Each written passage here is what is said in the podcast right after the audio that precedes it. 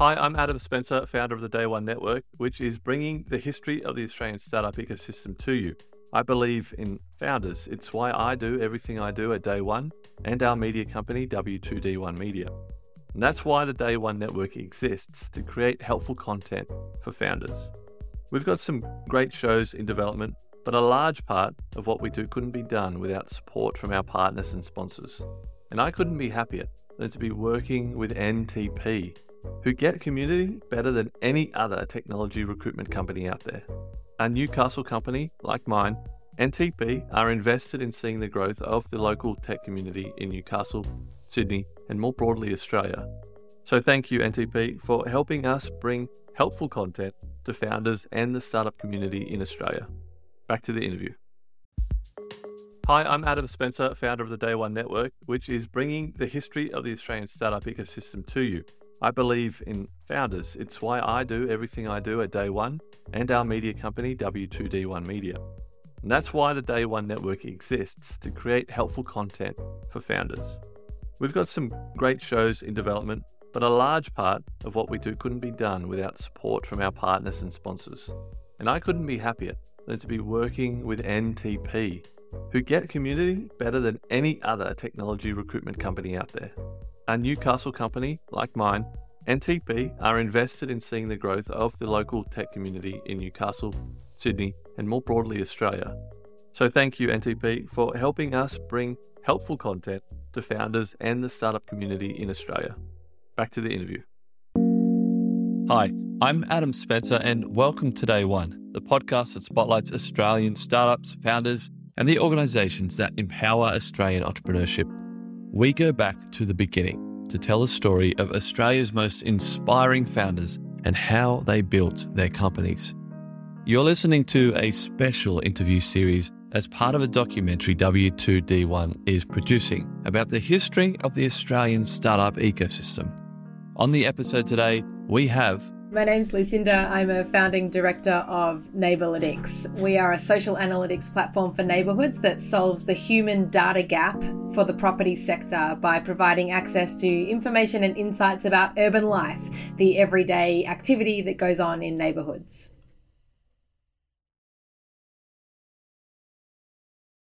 How did you discover the problem uh, for Neighbourlytics? Like, what's your background? How did you start this company? Yeah. I've been an urban designer for 20 years, but my interest in cities and neighborhoods, it sounds cliche, but it actually began in, during my childhood. You know, I lived in many different countries around the world.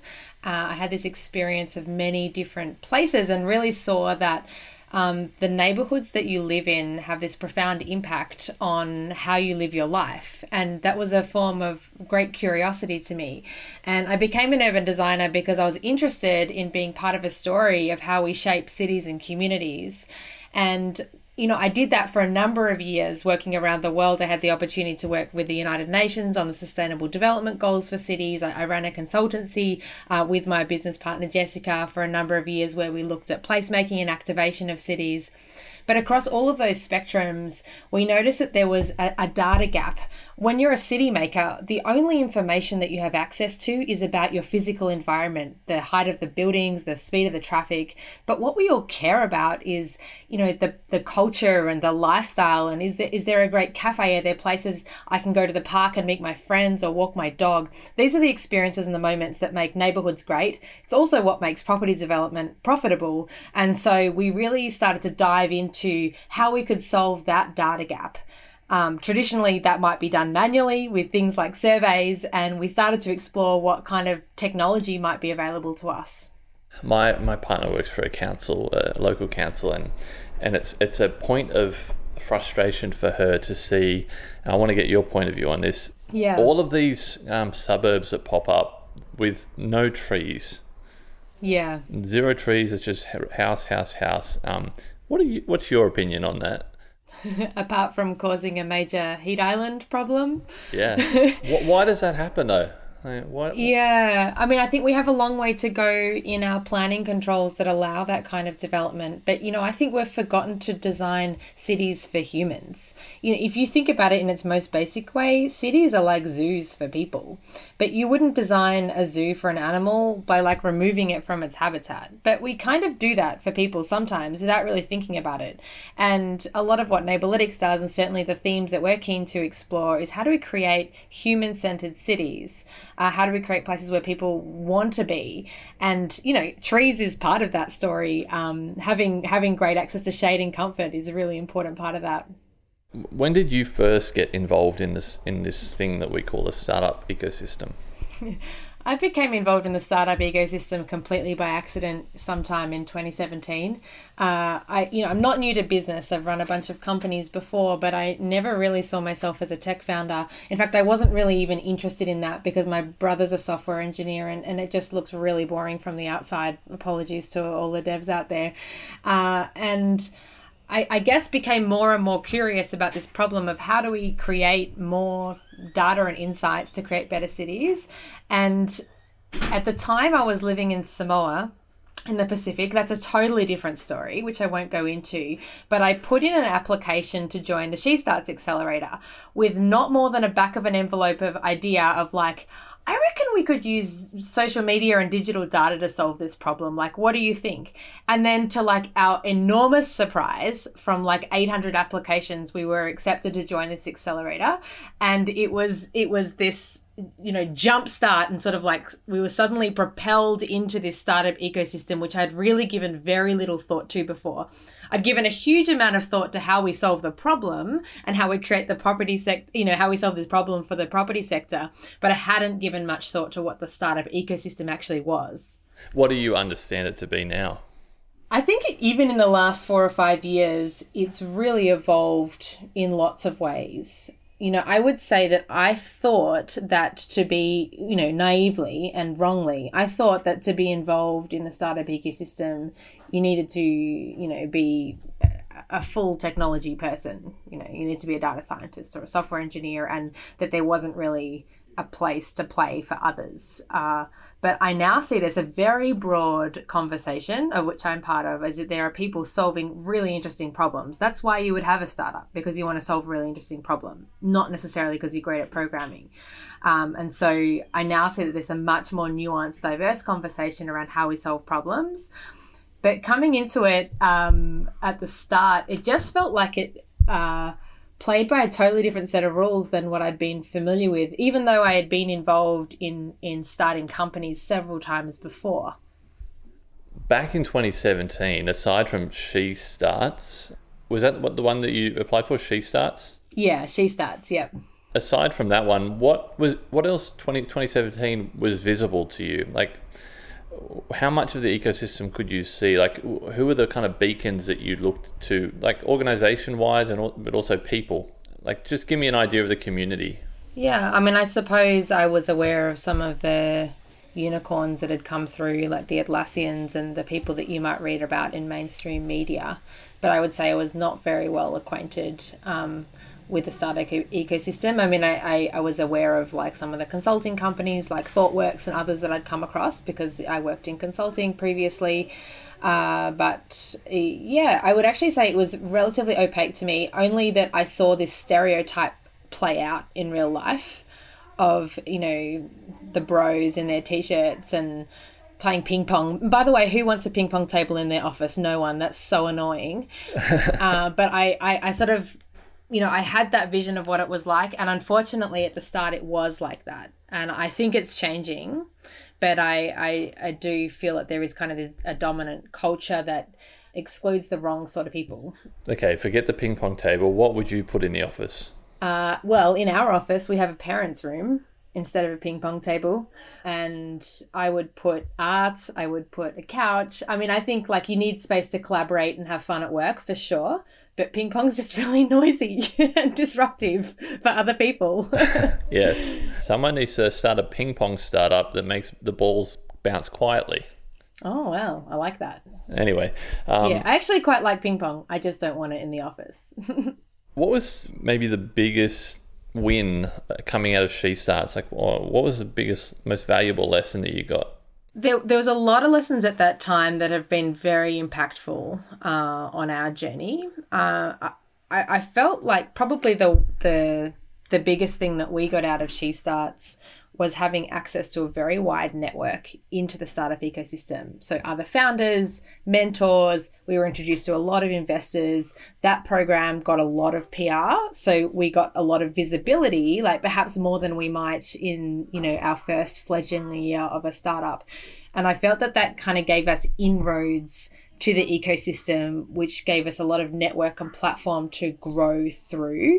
And many of the founders from that program we're still in touch with regularly. Like they've become a real network for us. Uh, fast forwarding to present day, what what are some of the gaps that you observe? Like where, where could we make the biggest improvements? There's a lot of attention being played at the moment into you know how we diversify, how we think about startups. Um, you know, what does a startup founder look like? How do we challenge stereotypes in that way? And I know that whether that's through female focused programs, of which there's quite a lot now, and um, that's really, I think, starting to really have an impact, uh, as well as, you know, people of color and all, all kinds of other areas of difference that people need to be more inclusive of in the startup ecosystem. So there, there are you know waves being made in that area that I, I'm observing are making a difference. Uh, I would also just like to see, you know, some of the broader skill sets diversified a little bit. I think a high growth, successful company doesn't have to be um, fully high tech. I think that there are a lot of experts, problem experts out there who wouldn't see themselves as startup founders. And I've been one of those, but I think there are thousands of others who they would actually be brilliant founders but they wouldn't see the startup ecosystem as accessible to them because they perhaps don't understand all of the different dynamics of how it works. And that could be because of a, of a gender or racial barrier, but it may actually just also be a um, just an acknowledgement of different skill sets and feeling comfortable in different spaces. What What do you think we're doing really well in this community? Like, where, where do we excel? I found my experience is the very early stage seed uh, startup accelerator community is well covered. there's kind of an accelerator almost for everything. Uh, and while there's limitations on on that, because in, in lots of ways I think you can't necessarily accelerate someone, they need to run their own business. But uh, there is a lot of support available for very early stage founders and that's i think you know we've certainly benefited from that. But yeah but then you stop being early stage and it gets a little bit harder. What, what's been the biggest surprise to you of being a, a startup founder? That i like it? Oh okay. You didn't think you were going to like it? Well yeah i kind of resisted that journey for 10 15 years because I, I, wasn't really interested in the ping pong table stereotype. I'm actually serious. Like right. I, I thought that's not the kind of job I want. But um, you can create whatever you want. Um, and that's I think that there is incredibly diverse companies out there doing amazing work. Uh, but the thing that really motivated me the most was scale uh, you know, the problems that we want to solve at Neighbourlytics and that I'm personally interested in solving are huge. You know, 80% of the world is going to live in the city by 2050. That means that we essentially need to build as much city in the next 30 years as we've ever built to date. And we, we have this narrow window of opportunity to get it right and create these fantastic environments where people are healthy and happy, or essentially to create an awful place where we're going to spend generations recovering from. And so we're at this sort of precipice. And, you know, in, in our previous business, we were able to solve that one project at a time and create meaningful work, but just not anywhere close to the scale of impact that's needed. So that's been really motivating.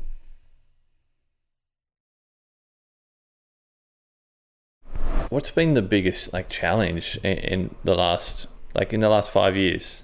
Uh, what's been the biggest challenge that you've had to overcome with Neighbourlytics? You know, we had because we're such a unique product in the market. We've we've had a lot of customers even from the very beginning, even before we really had an MVP. We had people wanting to pay for it, and that's a really exciting position to be in. Uh, but there's been lots of challenges about how we think about growth uh, in that model. But I would say our one of our biggest challenges has been finding the right team and finding the right team at the right time. Uh, recruitment's you know it's really hard. It's also really expensive, and if you don't get the right people, it can have such a huge impact on your business, particularly when you're small. So finding a CTO, find which we have, and we, you know we have a brilliant CTO, and that's been fantastic. But it really took us a long time and held back a lot of our product development while we were waiting for that. Um, and similarly, as we're looking to scale again now, you know, just thinking about where are we going to find the right people from at the right time um, is is a is a big challenge um, in some ways. Yeah. What advice would you give yourself before you went down this road? I would give myself the advice to think so much bigger than I was able to at the time. While I had a very big, you know, vision for solving problems in the world, I was, I would say, quite blinkered with the methods and tools that I had available to me to solve them. And now that I can see that, I can see just almost infinite possibility and opportunity of how we would um, continue to grow and continue to scale and continue to solve these really important problems. Is that the same advice you would give to a, if you were to be a mentor for an up and coming founder? Is that the same advice you would give them? I would give them that advice, but through the lens that, you know, everyone has their own um, monkeys on their shoulders, I guess. And uh, sometimes that's about a mindset shift and really backing and believing in yourself. And so I would certainly give that advice to any founder. Uh, but I would also encourage people to get started. I think it's very easy to have ideas brewing in the back of your mind for years. Um, and not necessarily putting them into action. Uh, but you can only learn once you start. It's like you can't steer a parked car. Uh, and so that would be the the advice that I gave to to anyone is to start moving, and that's the way you'll learn. You'll never be able to learn those things like hypothetically without actually doing it. Yeah, that's a great audio snippet, by the way. You can't steer a parked car. I want to just give you a few minutes to talk about something that's top of mind, something that you're constantly thinking about, but through the lens of um, you know, we're trying to create a documentary here that will tell the entire history of the Australian startup ecosystem. We want people from all corners of the ecosystem to listen to this story. Do you have a message for them? Like, what would you want to tell people? I feel like we have a huge opportunity here in Australia and to be based here in Australia. And one of the narratives that I would completely challenge, particularly in a post COVID environment, is that you would need to be based elsewhere in the world to run a successful technology company, whether that's, you know, in the Silicon Valley or Silicon Circle in London or other places. Now, that's great. It's fantastic to be close to market, close to networks, close to talent. But in a post COVID world, I would challenge whether that's necessarily the case and can we think bigger about how we solve problems as an ecosystem and actually um, see that talent can come from anywhere and that the australian ecosystem is a really great place to run a global company from? Is there anything that i didn't ask you that you that you want to talk about? I mean so, you know some of the challenges i think i've found coming into the startup ecosystem later career is a lack of trust by investors and not our current investors who are brilliant, but a lack of trust by a lot of others in the ecosystem that that we're the ones to solve this problem. And that's partly a gender thing. It's partly that perhaps I don't use the right buzzwords, even though I know how to solve it, but might not use exactly the right language or not interested in wearing t shirts and playing ping pong. I don't know. Those very subtle barriers uh, make life very tiring, actually, because I do feel like I spend quite a lot of time stating my case as to why I should be listened to before I say what I want to say, rather than just being listened to because we should listen to people. Uh, and and that's just I find that exhausting. But it's actually getting less and less, I think, as we have more success and runs on the board that we can point to. But uh, I feel like that's a that's a challenge.